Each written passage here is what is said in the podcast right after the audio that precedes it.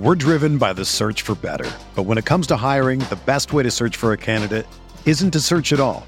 Don't search match with Indeed. Indeed is your matching and hiring platform with over 350 million global monthly visitors, according to Indeed data, and a matching engine that helps you find quality candidates fast.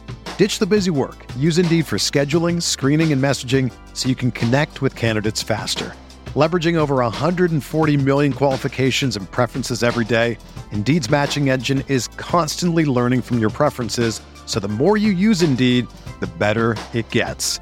Join more than 3.5 million businesses worldwide that use Indeed to hire great talent fast. And listeners of this show will get a $75 sponsored job credit to get your jobs more visibility at Indeed.com slash BlueWire. Just go to Indeed.com slash BlueWire right now and support our show by saying that you heard about Indeed on this podcast. That's Indeed.com slash BlueWire. Terms and conditions apply. Need to hire? You need Indeed.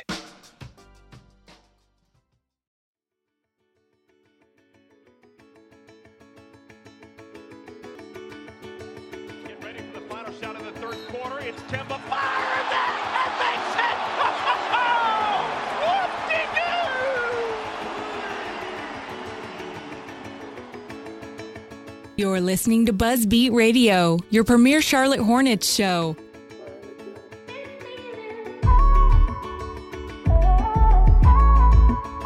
All right, welcome in. This is episode 47 of Buzzbeat Radio. Uh, don't forget, we are a proud member of the Almighty Baller Radio Network and good friends of SportsChannel8.com. Uh, Make sure you're checking out Sports Channel 8 uh, for a lot of good, really North Carolina sports coverage, but AC, ACC basketball, which kicks up today, right, BG? Is this the first conference game of the season, Boston College? Yeah. Yes, Boston Yeah. College Duke. There won't be another one for a few weeks. Uh, the, most of the games will start towards the uh, conference games will be end of December. But yeah, Boston College Duke in BC today. So make sure uh, you are following Sports Channel 8 for all of your ACC basketball coverage. Again, kicks up today at noon uh, with BC and Duke. Um, all right, guys. Well, we're going to dive into quite a few different topics. We're going to recap Orlando, Golden State, uh, and then we're recording this on a Saturday morning. So Chicago, the Hornets do play tonight against the Lakers, but after last night's result, uh, I would say the conversation is going to be the same right now uh, as it would be tomorrow morning, regardless of the result tonight. So. Uh, on that note, uh, you're probably going to hear some conversation that you heard a, you've heard a lot on the show. Uh, we're going to talk about some stuff towards the end with the future of the team, what this means for Kemba, uh, a few other guys on this roster. Are they going to be around long term? Um, I think the Hornets are at a serious crossroads at this point in the season, which we have discussed a lot in the past and frankly predicted that we would be in this spot. So, all right, here we go. Um, Richie, how are you? We had a little computer scare, but you got it fixed, and we're back in action. Yeah, I'm doing pretty good. Um, a little depressed from last night. Uh, I went to actually went to the game against Chicago, and it was probably the most boring game to watch. Uh, and and on top of that, the weather wasn't too good either. So when I was walking out to my car, the cold and the rain just made it even more depressing. Uh, and that's just kind of how it's been with this Hornets team. But yeah, my computer had a little bit of a scare uh, midweek. Uh, it just wouldn't turn on. Uh, but it, we got it fixed uh, yesterday afternoon uh, and set it up last night, and it's good and running. And now we can record 47 episode 47 of Buzzbeat. So uh, I'm glad it's back up and running. Good to hear, BG. College basketball in full swing. We talked about it a minute ago. Got a little snow on the ground. Your day sounds like it's shaping up just perfectly. Yeah, I don't know how I don't know how many times I'm going to leave the house today. It's going to be, I think, uh, an inside day, you guys. A lot, of, lot of, lot of basketball on the uh, television screen. But do want to say, I'm glad we got Ri- Richie's computer situation figured out too. Uh, that was uh, it's good to good to have the the uh, the machine back here. So good job getting that taken care of this week, Richie. Um, we wouldn't be recording this otherwise. So it's good to good to have that. Yeah, it was very, very important. It was certainly uh, a small scare, uh, but Buzzbeat, uh, thanks to the, the experts at, at the Apple Store, wh- wherever you got it fixed, Richie, uh, we're back here for you guys, for better or worse. Um, all right, well, let's get into it. Orlando Monday night. Um, Hornets, their only win of the week to this point. Again, this is Saturday morning. They do play the Lakers at home tonight. Uh, they beat the Magic 104 94. And Richie, you said that last night against Chicago was one of the most boring games you have watched for the Hornets. I would contend that this actually might have been a, a more boring game. Uh, Kemba goes for 29, 7 of 16 from the floor I don't know, really from this game, I would say Frank had, had a good performance. Lamb, I mean, the bench really gave the Hornets some juice in this one, and I would say outplayed Orlando's bench. So something you definitely don't see often from Charlotte. Um, and the defense was good, and really the defense has struggled here. Uh, recently, they were good against the Magic. Uh, Orlando chucks 32 triples in this one, only makes 10 of them, shoots uh, just shy of 44% from the field, and Charlotte dominates on the glass in this one, uh, out rebounding Orlando 52 to 40. Um, a lot of Dwight post ups in the first quarter. It's what we've seen. It seems like for a month now. BG, they're giving Dwight more post ups than they were early in the season, yeah. and the offense just cannot get into a rhythm early. You know, it, they they're calling stuff with 20 seconds left on the shot clock, but by the time Dwight rolls down to the baseline, looks, calls for the ball, realizes, oh, I'm not going to get the ball, gets all the way back up to set the ball screen. Now we're at 14 seconds on the shot clock, and it's just like watching paint dry every time down the floor then you just trap Kemba off the pick and roll, and Dwight can't make a play in space. It's just it. We, this happens so much in these offensive sets, and you know even when they do throw it to Dwight in the post, even even if you're a, a fan of that, and we think we can all probably admit that he's made some decent passes this season. It's not really like you can run offense off Dwight in the post. You know, like he's not. This isn't. This isn't. He's not even David West. He's not Nurkic. He's not. He's not. Uh, Jokic in Denver. You can't you can't run cutters uh, or Al Horford in Boston. You can't run action off this guy from the post. It's just he'll just he'll just dribble back a guy down until maybe a double comes and he'll throw to the open guy and maybe that guy gets a shot. But it's just it's not really effective offense. The ball stops moving around and everyone just stops while you hope Dwight doesn't turn the ball over basically, which he does on 27% of his post up possessions, which is worse than the NBA and yeah, he's second worst in the NBA in terms of points per possession on post ups. It's just it's not it's not effective offense, and uh, it's become really frustrating to watch. And yeah, he was I mean he was bad offensively against Orlando, five of fourteen shooting, and uh, a bunch of turnovers too. Yeah, and he's had some bright spots in these past few games. You know, from an efficiency standpoint, um, which we'll talk about, but. If, if Kemba's job in the offense now is to you know, especially early in the game. I mean, Dwight had four post ups in the first quarter against Orlando. Once it goes in there, it's not com- it's not coming back out. So if Kemba's job is just to stand out at the three point line and be our transition defense to the highest guy on the floor, that's uh I don't know. That just seems like a recipe for disaster there. But we've talked about that a ton. Richie, what'd you take from this game in, ter- in terms of uh, maybe a positive for the Hornets? Let's not forget. I guess they did win this game. Yeah, we did. One of, one of the notes that I took is uh, Cody Zeller. If you were to look at the box score, uh, you wouldn't think much about Zeller's play because he didn't really rack up the points or anything, but he was very instrumental, kind of starting that fourth quarter and building a lead. We actually had an 11 point lead in the third quarter, but towards the end of it our bench defense kind of blew that that lead, and we only led by one heading into the fourth. But Cody, it was just a pest on the offensive boards. If he wasn't getting there, he was definitely making the uh, the Orlando Magic work hard. There was a sequence in this run in the fourth quarter where we actually went on an 11-1 run, I believe, uh, where Zeller was going for a dribble handoff, but the, mm-hmm. I think it wasn't it wasn't open, so he just continued his run and dunked it uh, near or over uh, Mo Speights. And then a couple possessions later, he drew a flagrant foul out of Speights. And then maybe the possession after that, he blocks Speights. So in a matter of a minute's time, you know, th- this lead that was just one point grew to a nine point lead, mostly because of Zeller's play. And he just does all the little things for this Hornets team. And we're going to miss him uh, we've well, we've already missed him this season because I feel like we haven't played him enough with Kemba, but we're going to miss him moving forward with this injury for all the little things that he does. And he, even there was a design play uh, for the Hornets to start the fourth quarter where there was a five-four uh, pick down low, which set Zeller set it for Kaminsky, who came up and received the pass at the high post.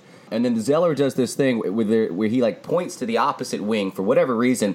I don't know if it's part of the play, but he just he does it, and I feel like the defense almost has to shift their eyes over there. And then on the other side, on the ball side, uh, there's a backdoor cut that Lamb made uh, to start that fourth quarter, and that just that just propelled everything for the Hornets in that fourth quarter. So give a lot of credit to Cody Zeller because there might not be much coming his way because uh, of that injury scare. It's a great point, and you know, if you guys watch, BG, you probably noticed this, but especially with the second unit, the Hornets will run this like ball screen offense just to get the ball moving side to side.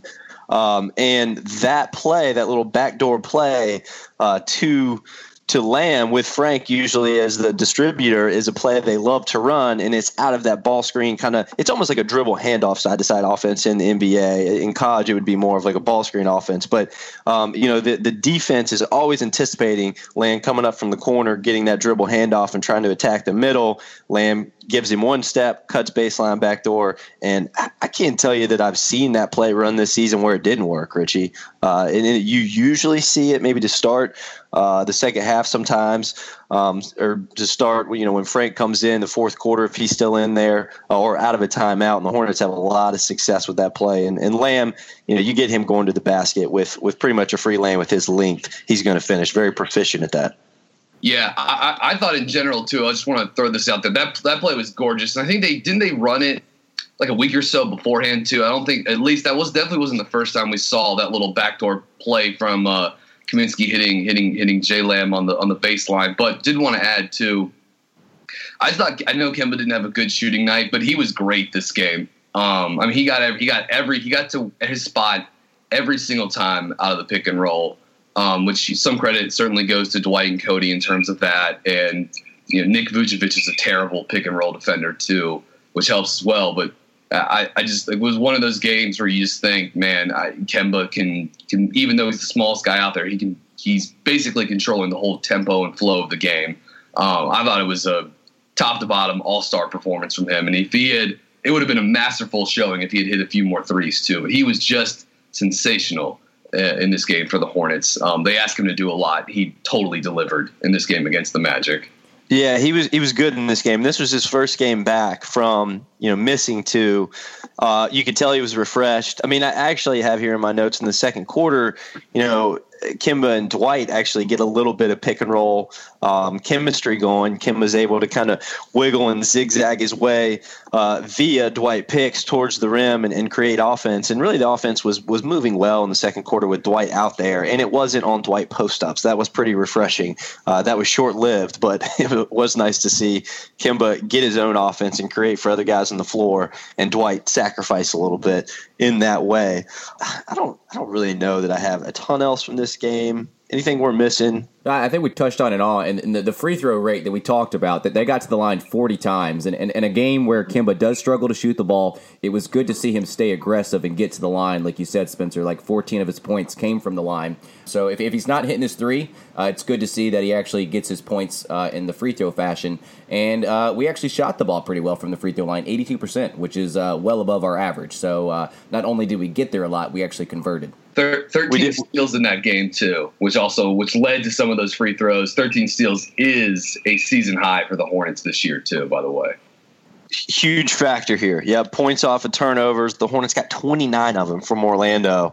Uh, the Hornets actually cough it up 15 times, but Orlando only scores nine points off of those opportunities. So you know, there's a 20 point uh, swing right there. And then, you know, we go to line 40 times. Kemba's in complete attack mode, getting there 14 times, and Orlando only goes there 14 times as a team. So, and I think that's that's something we should we should focus on in goal in the Golden State game, which I guess this is a natural transition the referees, the officials were not blowing the whistle. Kemba was not able to get to the free throw line. I thought he he did his due diligence in attacking, but I was actually I was astonished. I mean, the Hornets played terrible. I'm not making excuses by any stretch of the imagination for them, but you know, when Kemba's not it when he's not getting those calls that he's gotten so good at getting when he gets close to the restricted area, um, it, it's really gonna it, it's going to wear him down, which it clearly did in that game. And I actually think that that carried over into the last night against Chicago, which might have been one of his worst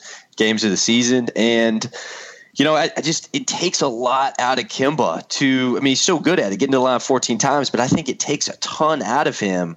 And you know, coming off of you know two games out back against Orlando, tons of energy, carries the team, and all of a sudden it looks like the guy's like on his 81st game of the season, and it looks like he's gassed. So it, it does make you think a little bit. And he's not looking for a shot last night. So you know, this whole getting to the line that much and attacking that much, you, you, just wonder how how often can Kemba realistically do that, right? Like how much does he have it in the tank? And and when you have a guy like Dwight Howard who will willingly take those post ups and flush them, you know, I, I, think it's easy for Kemba to, to throw it in there and, and take possessions off. Where in the past when Zeller is just constantly setting screens for him, Kemba doesn't have that option, and the offense is moving. You know, everything keeps moving. Whether or not he's exhausted, it's still on him. But now that he has that release valve, but release valve not in a good way with Dwight, you know, I, I, think that I think that it. I mean, look, I don't want to like put it all on Dwight. That's not what I'm trying to do here. But you guys get what I'm saying. Like it's just easy to throw it down there to Dwight because he's in there constantly battling whoever's guarding him for yep. position. And that's not what Zeller's doing. Zeller's coming up to free somebody, to get somebody else open, to create for the team and be an unselfish player. Dwight's not doing that. So you can throw him the ball inside and, and take a possession off. Yeah. The, by the way, the Hornets this season, second to last in the NBA in passes per game. Only Oklahoma City has thrown fewer, 279 passes per game uh, that's down from 303 a season ago when they were number 11 in the NBA in passes per game. Um, and yeah, like a big part of that is they're asking Kemba to do a lot, and also these the you know the Dwight post ups. Those are probably the two biggest factors in terms of that. And Mike Conley and Kemba are the only two players in the NBA, six two or shorter, that have a usage rate above 25 percent, take at least three take at least five threes per game and attempt at least five free throws per game. They're the only two guys. And it's basically what I'm saying is it's a huge workload to put on someone that's the size of an average human being in the NBA. It's just it's just a lot. So yeah, you can see the residual effects wear down on Kemba, especially in games when the Hornets find themselves close in the second half or coming back in the second half. They can't take Kemba off the court. It's amazing. Like it's like they can't they know as soon as they take him off the court, things are going to totally unravel. And it's just a huge responsibility for, for this guy to wear. And obviously, he's never going to complain about it, but it's a lot. It really is. It, it is a lot. It is clearly it clearly does take a toll on him. Um, we really saw it last night against Chicago. But let's talk about this Golden State game, a national TV game for the Hornets. Um, they, I mean, book it. They're going to suck uh, in a national TV game against a superior uh, opponent. You know, which Cleveland was um, last month, and then Golden State, of course, on Wednesday night. A Golden State team, mind you, without Steph Curry and Draymond Green. So, you know, coming off the Orlando win, 10 of your next 12 or whatever it is, or, or at home. This feels like, all right, they're without Steph, they're without Draymond. It feels like a little bit of an opportunity. Um, I mean, Charlotte was awful. Uh, the offense come out snail's pace again. Same thing we talked about in the Orlando game, dumping it down to Dwight a ton. It just just a really ugly start. I didn't think Golden State started uh, with their hair on fire offensively but uh, Charlotte could not throw it into the ocean uh, really until the second quarter when Zeller checked in and when the, the Hornets made that late surge right before halftime to get back into the game. It came off back to back possessions, Kemba back to back threes, uh, where Zeller just sprints up from the free throw line to the top of the key. Kemba gets off that drag screen. He reads the help defender. He either gives him an in and out dribble and gets to the rim, or if he's sagging low, he pulls up for the three. And the Hornets score going a quick burst because of that action. But really anything outside of that uh, offensively was was uh, non-existent that first half. For sure, for sure. Yeah, the offense could not get going. The lack of shooting on this team is just becoming more and more evident. Uh, in that game, especially when you saw the first half, uh, we shot the ball I think like 30% in the first half and 35 overall for the game. So it just goes back to last episode when I said we just need a shooter to loosen this thing up. And, and especially in this era of basketball where, you know, everyone is going to the space and, and, and pace and is shooting, we just don't have that. And then you know the Golden State Warriors can be without Curry and Draymond, and they're and they're still performing at a high level. Like you said, uh, you know early on it wasn't too much of you know the Warriors just blowing us out. It was very heavily involved with KD. I think he had like 14 points in the first quarter. But I think another thing to note in this game was the turnovers. We didn't have a lot of turnovers. I think Golden State had more than we did, but that's not really surprising because they typically have a lot of turnovers. But it just felt like our turnovers were of the live ball variety. Uh, so not sure there's like a stat out there that says this. Most of our turnovers this season have been dead ball turnovers, which is if you want to call a good turnover a good turnover, those those are the ones that you want. But our turnovers led to 21 or no 12 points for Golden State uh, off of those turnovers, and seven of those came in the second quarter. So you just can't turn the ball over against a team uh, that is uh, superior to you in talent, and they're, they're going to make you pay. And they're probably, I would say, like top five, top ten team when it comes to points off of turnovers in the NBA. So for some for whatever reason, I don't know if there's a stat out there for live ball versus dead ball, but this game, I felt like there was more live ball turnovers. I'll also say this too. So first off, uh, in terms of the, I know part of one of Clifford's big tenants. I was I was thinking about this last night. One of the big deals of Clifford's teams is not turning the ball over, all that sort of stuff, playing smart, defensive rebounds. But I'm talking specifically about turnovers. And the Hornets, once again, they're number one in the NBA, fewest turnovers per game, number one in the NBA in, in turnover rate. But they're not like. who cares is kind of my thing. Like, yeah. so what? You don't turn the ball over. You can't shoot. It's going to end up in a, in a Dwight post up, which means free throws, which means at best you're getting one out of two. It like it, and again, the ball's not moving around. They're they're they're second to last in the NBA in passes per game. I mean, who cares if you're not turning the ball over? It doesn't. Not, you're just taking a bad shot at the end of the clock. You know, like it doesn't matter. You know. And not only that, BG, but when Dwight takes one of the when he gets one of those post ups and he gets his man deep in and he misses that little, you know, bunny around the rim or wherever it is, and he's logging back behind the entire defense, it's a transition opportunity for the other team. So it's just good as a turnover. When your best defender or your rim protector, I think is probably the better term to use there, is trailing the play because – you know, he just backed his man down for six seconds and missed the shot. He can't get back defensively. Now you got nobody to guard the rim, and that's where the Hornets are really getting torched this year, right. especially in transition. Is when off those Dwight post up misses. It's frustrating that the Hornets have to give him seven of those every freaking game just so you can get the stuff that you're actually paying him for, which is the rim protection and the rebounding. Like that, that's that's got to be frustrating. But back to the Golden State game. I mean, this was a just a disaster offensive performance. Um, they shoot 35% from the field, which is awful. They only make six three pointers against the Golden State Warriors. Like, you ain't never beaten Golden State. I don't care who's out for them. Not being Golden State or really any team if you only make six three pointers. But also, they score just 71 points per 100 possessions in the first half. Uh, it's the second worst of any first half this season an effective field goal percentage of 34% in the first half. Again, second worst of any first half this season. And I, I will say this though, I, I, did enjoy, you know, not not necessarily enjoy, but I did find it a bit humorous how in between Golden State's game in New Orleans where Curry gets hurt and you know Durant gets suspended and people are like, "Oh, what's going on with the Warriors? How are they going to be able to create offense?" And it's like, well, they, they still have Kevin Durant and Klay Thompson. I, I wish I would love to have those sorts of problems where oh we only have two All NBA players to generate offense through. It's just the the grading scale we use to judge these guys is totally out of whack with the like the reality of the NBA. Like, how's Golden State going to get offense without Curry? I mean, I don't know the seven foot guy that can run pick and roll and shoot from thirty feet from the hoop. Like, he's probably not a bad option. Or how about your all NBA two guard that makes half of his threes? Like I, I, think they'll be able to figure out offense. But yeah, this was uh, other than that third quarter, just a disaster offensive performance uh, for the Hornets. And um, you know, against a good defensive team like Golden State, even without Draymond, yeah, I mean, it's just it's just not going to get it done. You know, Richie, and then I want Richie to get in here and talk about some of his notes from this game, but I, I want to give Nick Batum some credit and he deserves a lot of credit. I mean, I was I'm sitting there surprised at watching this guy play. He worked so hard defensively on Klay Thompson for a better part of this game.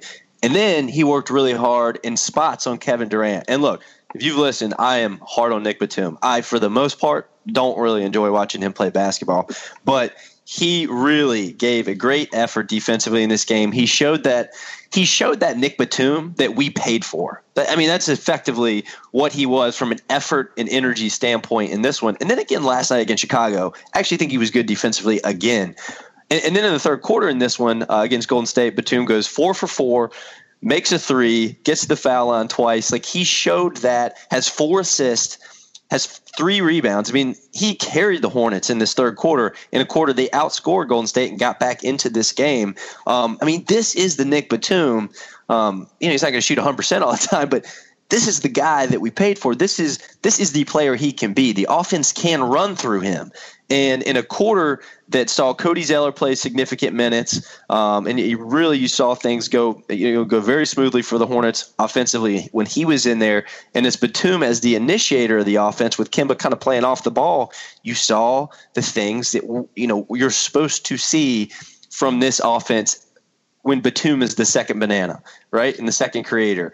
Um, but and we really we have not seen it all season until that quarter. So that was refreshing and he was good defensively, like I said. So I just wanted to give Batum some credit because uh, I was pleasantly shocked and surprised to see that from him. Well, it's just been too few and far between with that guy, and, and you know since he's come back, he's not shoot the ball well. Uh, but that third quarter, to piggyback off what you guys were saying.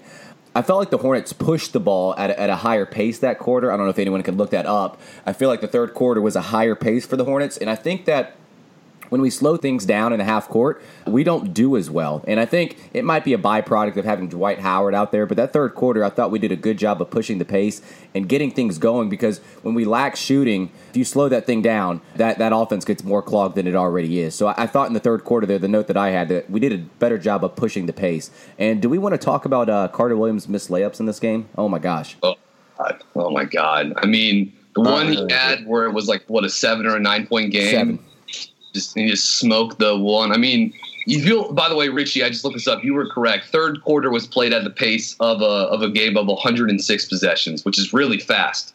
And mm-hmm. I believe the, the, the whole game on its on its own was about 99 possessions, which is really slow for the Warriors. Obviously, it's a little different when Draymond and, and Steph aren't in there pushing the pace too. Mm-hmm. But, but yeah, you were right, Richie. That third quarter was played at a much faster rate than than than the rest of the other uh, 36 minutes. Yeah, you know, Kemba gets the, you know, the Hornets are down 85 78, third quarter. Um, it was following a Kemba three. They got it to seven. Uh, Warriors come down. I can't remember what that offense possession uh, looked like for them, but the Hornets get a stop, get a transition opportunity. Kemba draws two defenders at least, maybe three. I don't even know how he saw MCW, but he he reaches around maybe Iguodala's body just puts it right into the pocket of MCW, who is literally right under the basket. I mean, we're talking like Mikan drill with your right hand layup with nobody contesting kind of attempt, and Carter Williams smokes it, and it's just. I don't know. It, it's a that play. I think will will kind of go down in infamy for for this season. Like what this has been for the Hornets. I mean, I think we're going to look back on that play and be like, "What?" I mean, like that has been this season, and not only that has it been this season for this team, but Michael Carter Williams, which maybe we should spend a few minutes talking about. Yeah, we should. I mean, I mean, I you know, I tweeted it out the the missed layup the other night, and it got a lot of traction on, on Twitter. And I, I don't, I don't do that to, you know, to give this guy a hard time, but I mean, you know, you're in the NBA, push comes to shove. Um, I feel bad for him because he gets taken out right after that play. I mean, you, you have to feel bad for him. He gets mm-hmm. taken out and he sits on the bench with a towel over his head for what looked like at least three or four possessions, would not even look up. I mean, he's you know he's giving he's being as hard on himself as anyone right now i'm sure so you, you got to hope that he doesn't completely bury himself because here's the reality of the situation. The Hornets are battling injuries, which we'll talk about in a minute, and Michael Carter Williams has to play. He has to play. Uh, and he's going to continue to have to give minutes for this team. So, as bad as he's struggling, and I don't have the shooting numbers pulled up, they are really, really ugly. Like, like uglier than Ramon Sessions' minutes early last season yeah. at backup point guard, if that's possible. So, you know, you feel bad for Michael Carter Williams, but he's got to find a way to get himself over the hump here because the Hornets really need him here's here's some here's some shooting numbers on MCW. Shooting under 35% from the field inside of five feet, under 38% inside the restricted area, which is terrible. Under 16% field goal percentage in the paint, non restricted area. So you're thinking floaters, that sort of stuff. That's terrible. Uh, 8.3 field goal percentage from the mid range, which is a disaster. And he's 9 of 39 on field goal attempts after two or more dribbles, 23%. Um, I mean, wow. that's, that's, I mean, that is just, that's, it's really, really bad. You do feel bad because you think the guy, he might be in his own head. I, and I, it felt like that layup to the, him getting pulled out of the game to then the towel over his head. It was just like a, I don't know, it was just like a not like an indictment on his career. It was just like this is this is it's just weird to see him go from rookie of the year to like here he is now, a backup point guard that can't make a layup in the league. And I just can't imagine that five years into his career, this is what MCW thought he would be doing, and he's effectively playing for his next contract too, because um, he's just on this one year deal. And um, yeah, I felt I, I feel bad for him, but those shooting numbers are that they're terrible. So MC, that's that's amazing, Brian. I'm glad you pulled those up. So the Warriors come back down after the MCW miss. Ball gets slapped around for a minute. Hornets can't regain possession. Uh, Warriors score on the next possession to make it 87 to 78 and never looked back. So, not that Charlotte's going to come back and win that game, but Richie, you made the point when you watched the game uh, with your tweet the other night that that was, I mean, it's a fast break opportunity. It's a wide open layup. Like, that's the momentum play that who knows what happens, right? Like, if he just lays the ball in, or hell, if he, he's six five, he goes up and dunks it. um, I mean, who knows what happens from there, but he took any momentum that, that, that Charlotte could have possibly had left uh, in that gym straight out, and the Warriors to a 101 87 victory. Just a few other notes that I had. Uh, you know, the, the, Charlotte took care of the ball. They only turned it over 12 times. BG doesn't care. they out rebound Golden State 49 to 47. Now, they out rebound Golden State 49 to 47 but Charlotte shot 35%, 34 for 97 from the field. Golden State shot 40 of 84. So Charlotte had 13 less opportunities to grab a rebound. Uh, and I mean, it was, it was unbelievable how they actually pulled this off. Charlotte got 14 offensive rebounds. Cody Zeller had four of them. I think a lot of them really coming in that third quarter, maybe in the late second quarter too. There, but Charlotte kept themselves in this game on the offensive glass. I mean, the Warriors get outscore you 24 to 7 in fast break opportunities. But then second chance points, the Hornets have 15. Golden State only gets two. So, you know, that that's that's like the new Clifford ball, right? Like we talked about this early in the season, the Hornets creating opportunities, especially when Dwight's in there with, you know, sending two to the offensive glass. Charlotte really did it in this game and it and it quite frankly kept them in the game. That's how they made up the the fast break discrepancy from Golden State. But those are the only other number notes I had from this one. Uh, just we just want to throw in there real quickly too. One of my favorite plays the Hornets have run this season came in the late in the second quarter of this game with Cody, which was um, I think I think Kemba was bringing the ball up. Marvin cut through on the weak side, and then Cody ran like he was going to set a pin down for either Batum or Lamb coming up from that corner. You know, Golden State wants to switch that, and instead he slipped to the hoop and Kemba hit him on the run uh, on the on the fly for a two handed. I mean, the game was like already a twenty point, eighteen point game at the time, but it happened so quickly, and it was like, the, where's this kind of movement yeah, and creativity yeah. been all season long?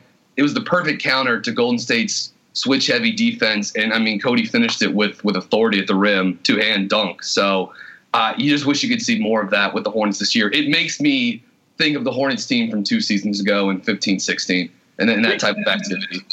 Well, I mean, and the reality is you, you you just can't run that style with Dwight in there. Yeah, like, exactly. Yes. You just it, it's impossible. You could send Marvin Marvin to set the ball screen instead of Dwight, but when Dwight is occupying the space in the short corner or on the block or wherever it is on the floor, uh, even if he's at the top, like his defender is still going to be in the paint waiting on that slip or whatever that quick action is. So it still doesn't. It just doesn't.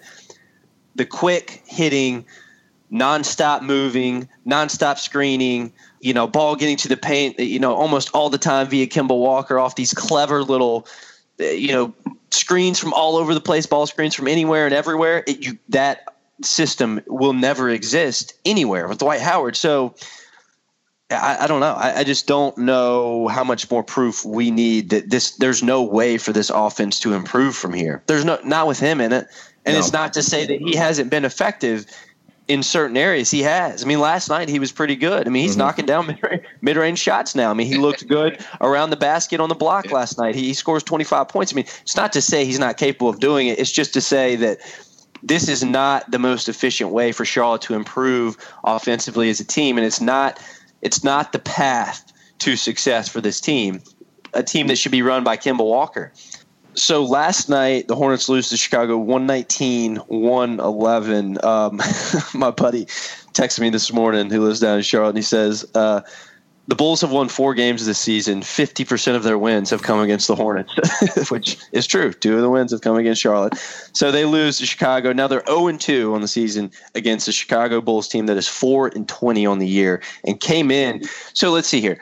I'm going to do some quick math. Uh, let's see. The Bulls scored 123 on Charlotte in the first game, 119 last night. The Bulls have the worst offense in the entire NBA, and they've scored 242 points against the, the Hornets in two games. Is that right? It's good wow. math. It's good math. Well, that's and I'm not I'm not a math guy. Um, but anyway, the stat I was going to throw out uh, earlier about the Hornets' offensive struggles. I think this stat is a very simple one for everyone to understand and kind of points out the entire picture. Um, last night, Dwight Howard had a 27% usage rate, highest on the team.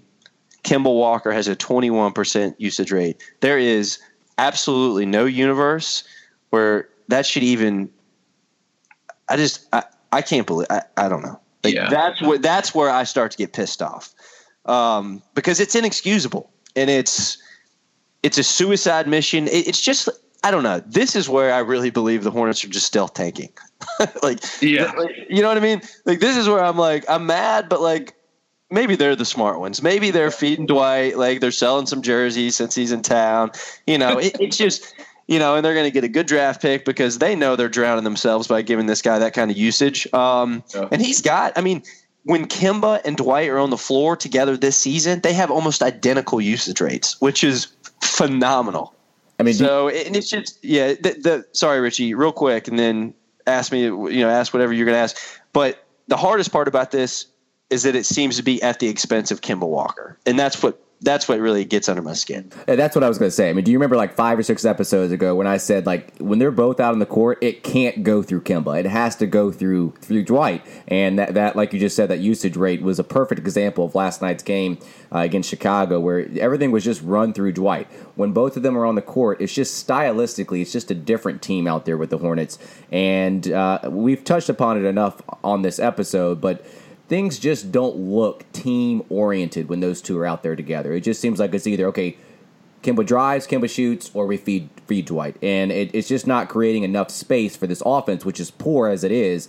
Um, and you just can't get things going. Whether it's just relying on one guy versus the other, compared to when we had Cody out there, it just seems like more players were involved. No doubt, and I mean the, the other thing with Dwight too is we we've talked before when when he when it's a quick post touch, not so bad he's shooting 70% from the field with a touchdown when like he holds the ball for less than two seconds. If he holds the ball for two to six seconds, though, that drops to 43%. So a drop of 27% in terms of field goal percentage between does he hold the ball for two seconds, or three seconds, or two seconds, or four seconds. And that's obviously correlated with how many dribbles he has before uh, before the release too. And yeah, I mean there were too many of those sort of again he had a, he had a nice box score night last night and um, the Hornets certainly had some good lineups with him out on the court, including the starters played 33 minutes together last night, which is just uh, it's a ton. Um, and they actually had a positive net differential, but really weren't that good overall. It was the bench that got that got smoked. But it just you you know what you know what these possessions look like with Dwight when they're not going well. And Spencer, like you said, maybe they the Hornets are playing 4D chess out there with the uh, the stealth tank via the the Dwight post up. But you know who knows. Yeah, and again, he was good last night. I mean, he was great in that first quarter. But I mean, Brian, it's a great point uh, with you know how long he holds the ball, and it's the difference. You know, if he if he has it for less than two seconds, it's a dunk. You know, effectively. Uh, and if he gets it from two to six, you know, it's that got to back in, back in, get back to my left hand over the right shoulder. You know, heave, hook shot, you know, bank. I don't even know what to call it. Um, yeah. So, but he was good to start this game. Um, you know, he, he, did a lot for the Hornets offense for, for as much of for many oppor- as many opportunities as they gave him in that first quarter. Um, you know, I thought the Hornets, their transition defense in this Yes. game was mind-boggling bad. I mean, in, in Chicago, they like most bad teams. You know, like Philly did when they were in full tank mode, like the Lakers like to do. Um, they want to play fast, so they mm-hmm. get the ball out and they're hitting up the floor.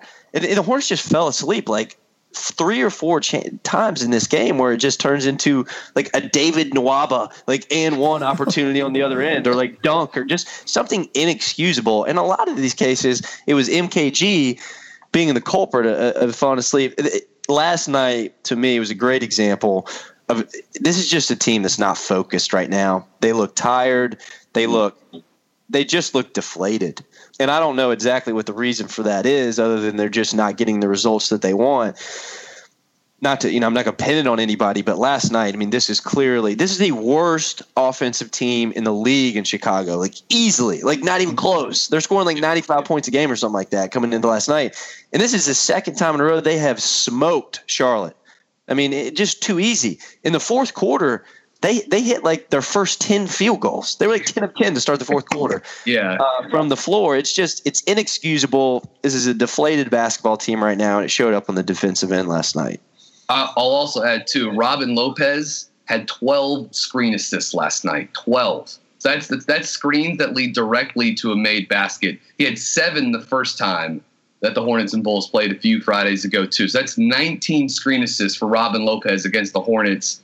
You know, not trying to point too many fingers at Dwight here, but like a lot of that on Dwight. And I thought his pick and roll defense was pretty bad. Was pretty bad last night too, actually.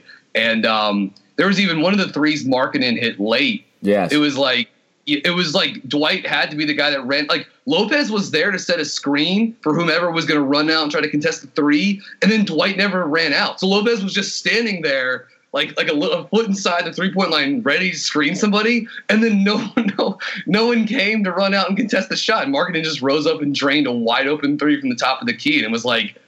I mean, this team is just, they're not plugged in. No one's closing out on shooters. They look tired. And that's just way too easy of a shot to give to their best shooter. Yeah, and Sort of like clutch situations. is bad. and keep going, BG. But just real quickly on that play you're talking about, I don't understand. Like, what's if Dwight's already going to sit that low, then why does Marvin need to help that much Exactly. on the marketing screen? Like, so it's not that's not even all on Dwight. Like, Kemba should just be locking and trailing there, getting over the top. Why is Marvin like trapping that, and then he's going to get? I mean, he the, the Bulls run that simple action like probably five to eight times a game. So like why why is Marvin, one of the smartest players on this team, probably one of the most prepared guys on this team, not ready for that action? He knows Dwight's not going to step all the way up and help against Markkanen. And it's just like one of those plays where you're like, where are we mentally? Like where mm-hmm. are we? No, that's, I mean, that, like, it, I I shouldn't pin that all on Dwight because you're really asking him to guard two guys. You know, it's if, if you guard that pick and roll that way with that little backside kind of flare action for Markkanen, it, Dwight has to either get out on Lopez or or Mark. It's just you're asking a lot for him to do, especially when you know that his natural position is to be just you know drop and be in the middle of the lane. So yeah, that's just not it's not effective. Um, you know, ball screen defense at the top of the key there.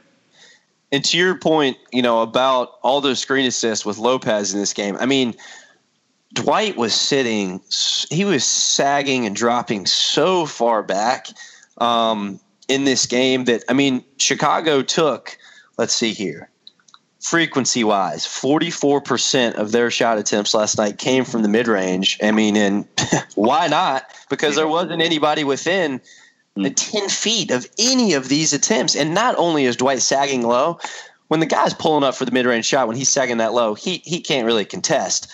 But even when they're driving at him, Dwight's not, he, he wasn't even like lifting his arms last night. I mean, they're just staying right now, they're just staying below his hips. And you're just like, what what good are you? Just because you're 6'11, 7 feet doesn't mean you can just stand there with your arms down and, and be a nuisance to the guy trying to shoot it. So the Bulls take 44% of their shot attempts from the mid range, and they hit a ridiculous 49% uh, accuracy wise from that range. And it was just too easy. I mean, Kris Dunn, David Nwaba, like you name it. These these guys are just they're dribbling, they're coming off the Lopez ball screen. They're just like, mm, okay. I mean, if I'm getting a wide open 15 foot shot, I do play in the NBA. I can knock this down. yeah. It's just too it's it's too simple. It's way too simple. And this defense is bursting at the seams right now. I mean, with from a schematic standpoint, like I understand the drop system, but he Dwight cannot drop that low. It's too easy.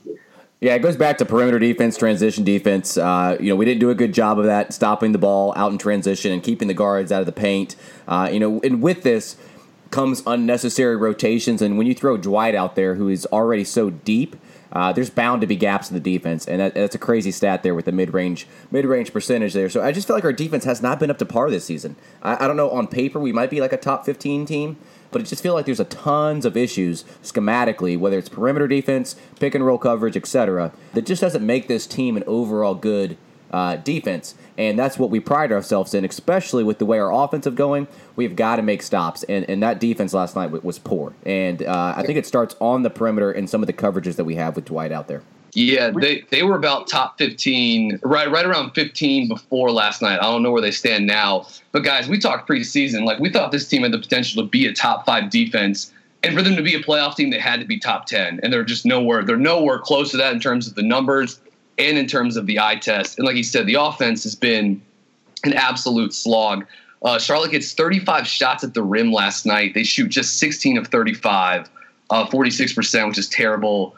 The Hornets are currently uh, second to last in the NBA. Only Portland is worse in terms of field goal percentage within four feet of the basket. And you know you've seen it play out over the last uh, you know the last few games.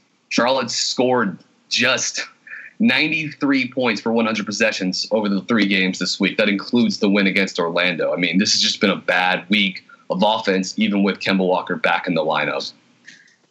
No doubt. And and Richie, you know, to your point about the defense, I mean, we just with Dwight in there and eh, this drop scheme, we can't like adjust to who we're playing. Like at least with Cody in there, or just a, a defender at center that can step out and trap the pick and roll, or be at the level of the screen, or a guy that can drop. Um, we can't. We just can't adjust. So everyone comes in knowing exactly what what they're able to do against us, and we're not going to come out of that scheme. Like we can't.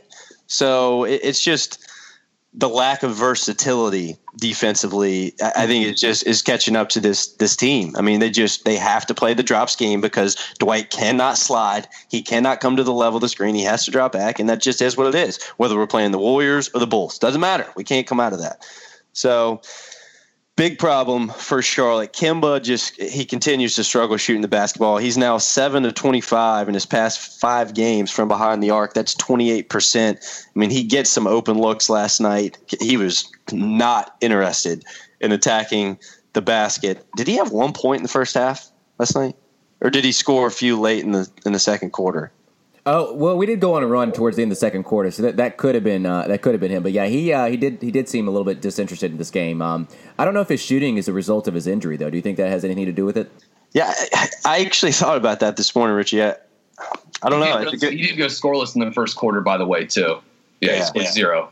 I just looked it up here. So he does make a three right at the end of the second quarter. He ends the first half with four points.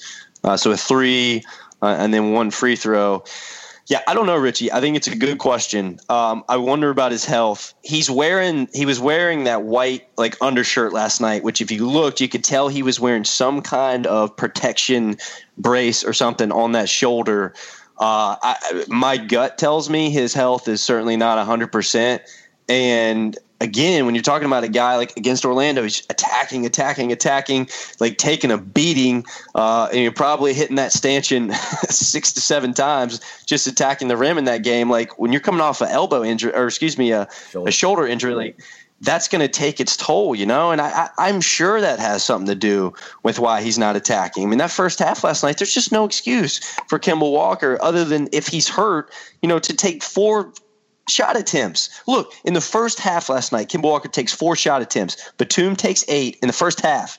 Dwight takes nine. Marvin Williams takes eight. Hell, Michael Kidd Gilchrist takes four. So, like, if Kemba's taking the least amount of field goal attempts of anybody in the starting unit, that has got to be, there's got to be a reason for that. And I think you're right, Rich. I mean, I think you could be right. He could be you know, he, he could be battling some some mental demons um, and saying, I'm just not willing to put my body on the line right now, or he might just not be 100%. So, and if that's the case, and the Hornets have to sit Kemba for another amount of time, I mean, who knows where this all goes. But it was an ugly one. Terrible loss. The Bulls are a terrible team. And to, to, to lose to those guys for the second time this season is just, it, it's inexcusable, especially for a team that came in with playoff aspirations. It's just, you can't can't do it. And by the, oh, we'll add another bad three point shooting game for the Hornets. Um, and this continues to be one of the probably five worst three point shooting offenses um, in the NBA. I mean, they're bottom five in attempts per game, attempt rate,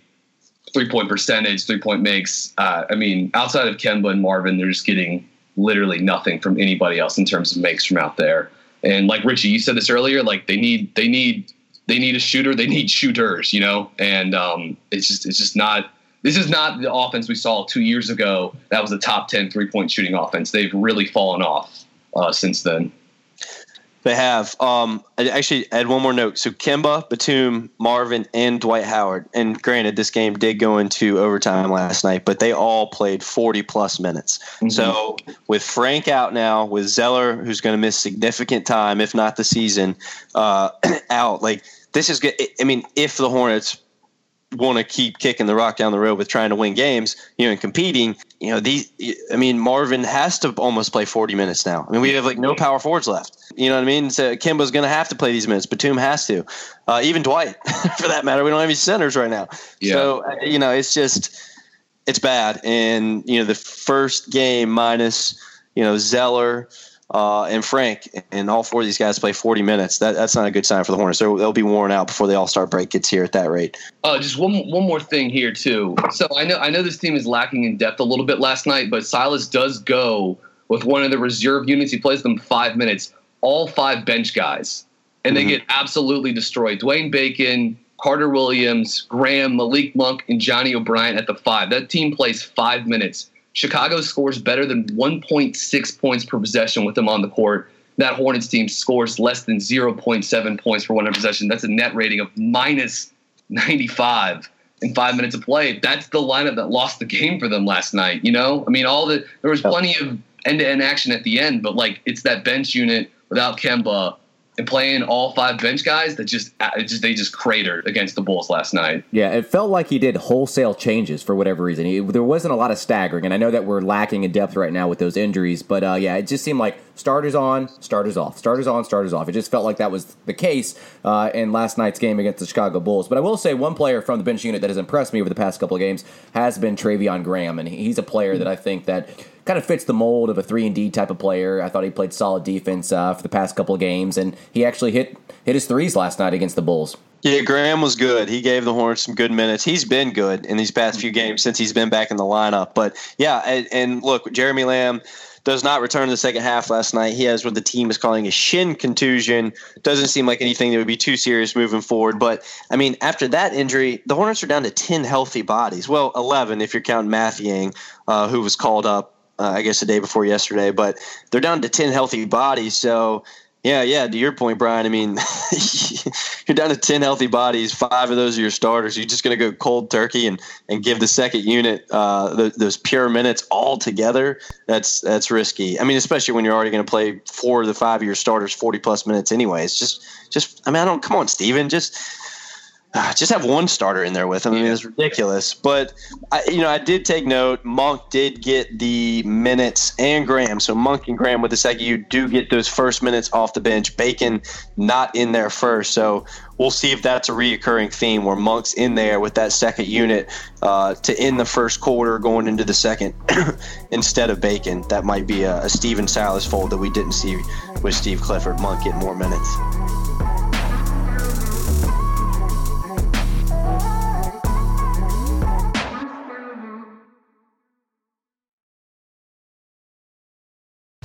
Whether you're a world class athlete or a podcaster like me, we all understand the importance of mental and physical well being and proper recovery for top notch performance.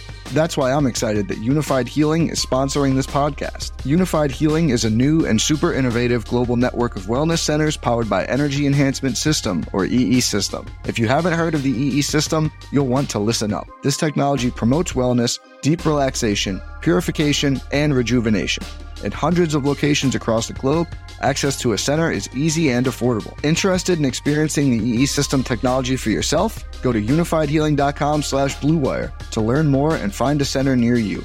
That's U-N-I-F-Y-D healing.com slash bluewire. No material or testimonials on the Unifyd Healing website are intended to be viewed as medical advice or a substitute for professional medical advice, diagnosis, or treatment. Always seek the advice of your physician or other qualified healthcare provider with any questions you may have regarding a medical condition or treatment and before undertaking a new healthcare regimen, including EE system.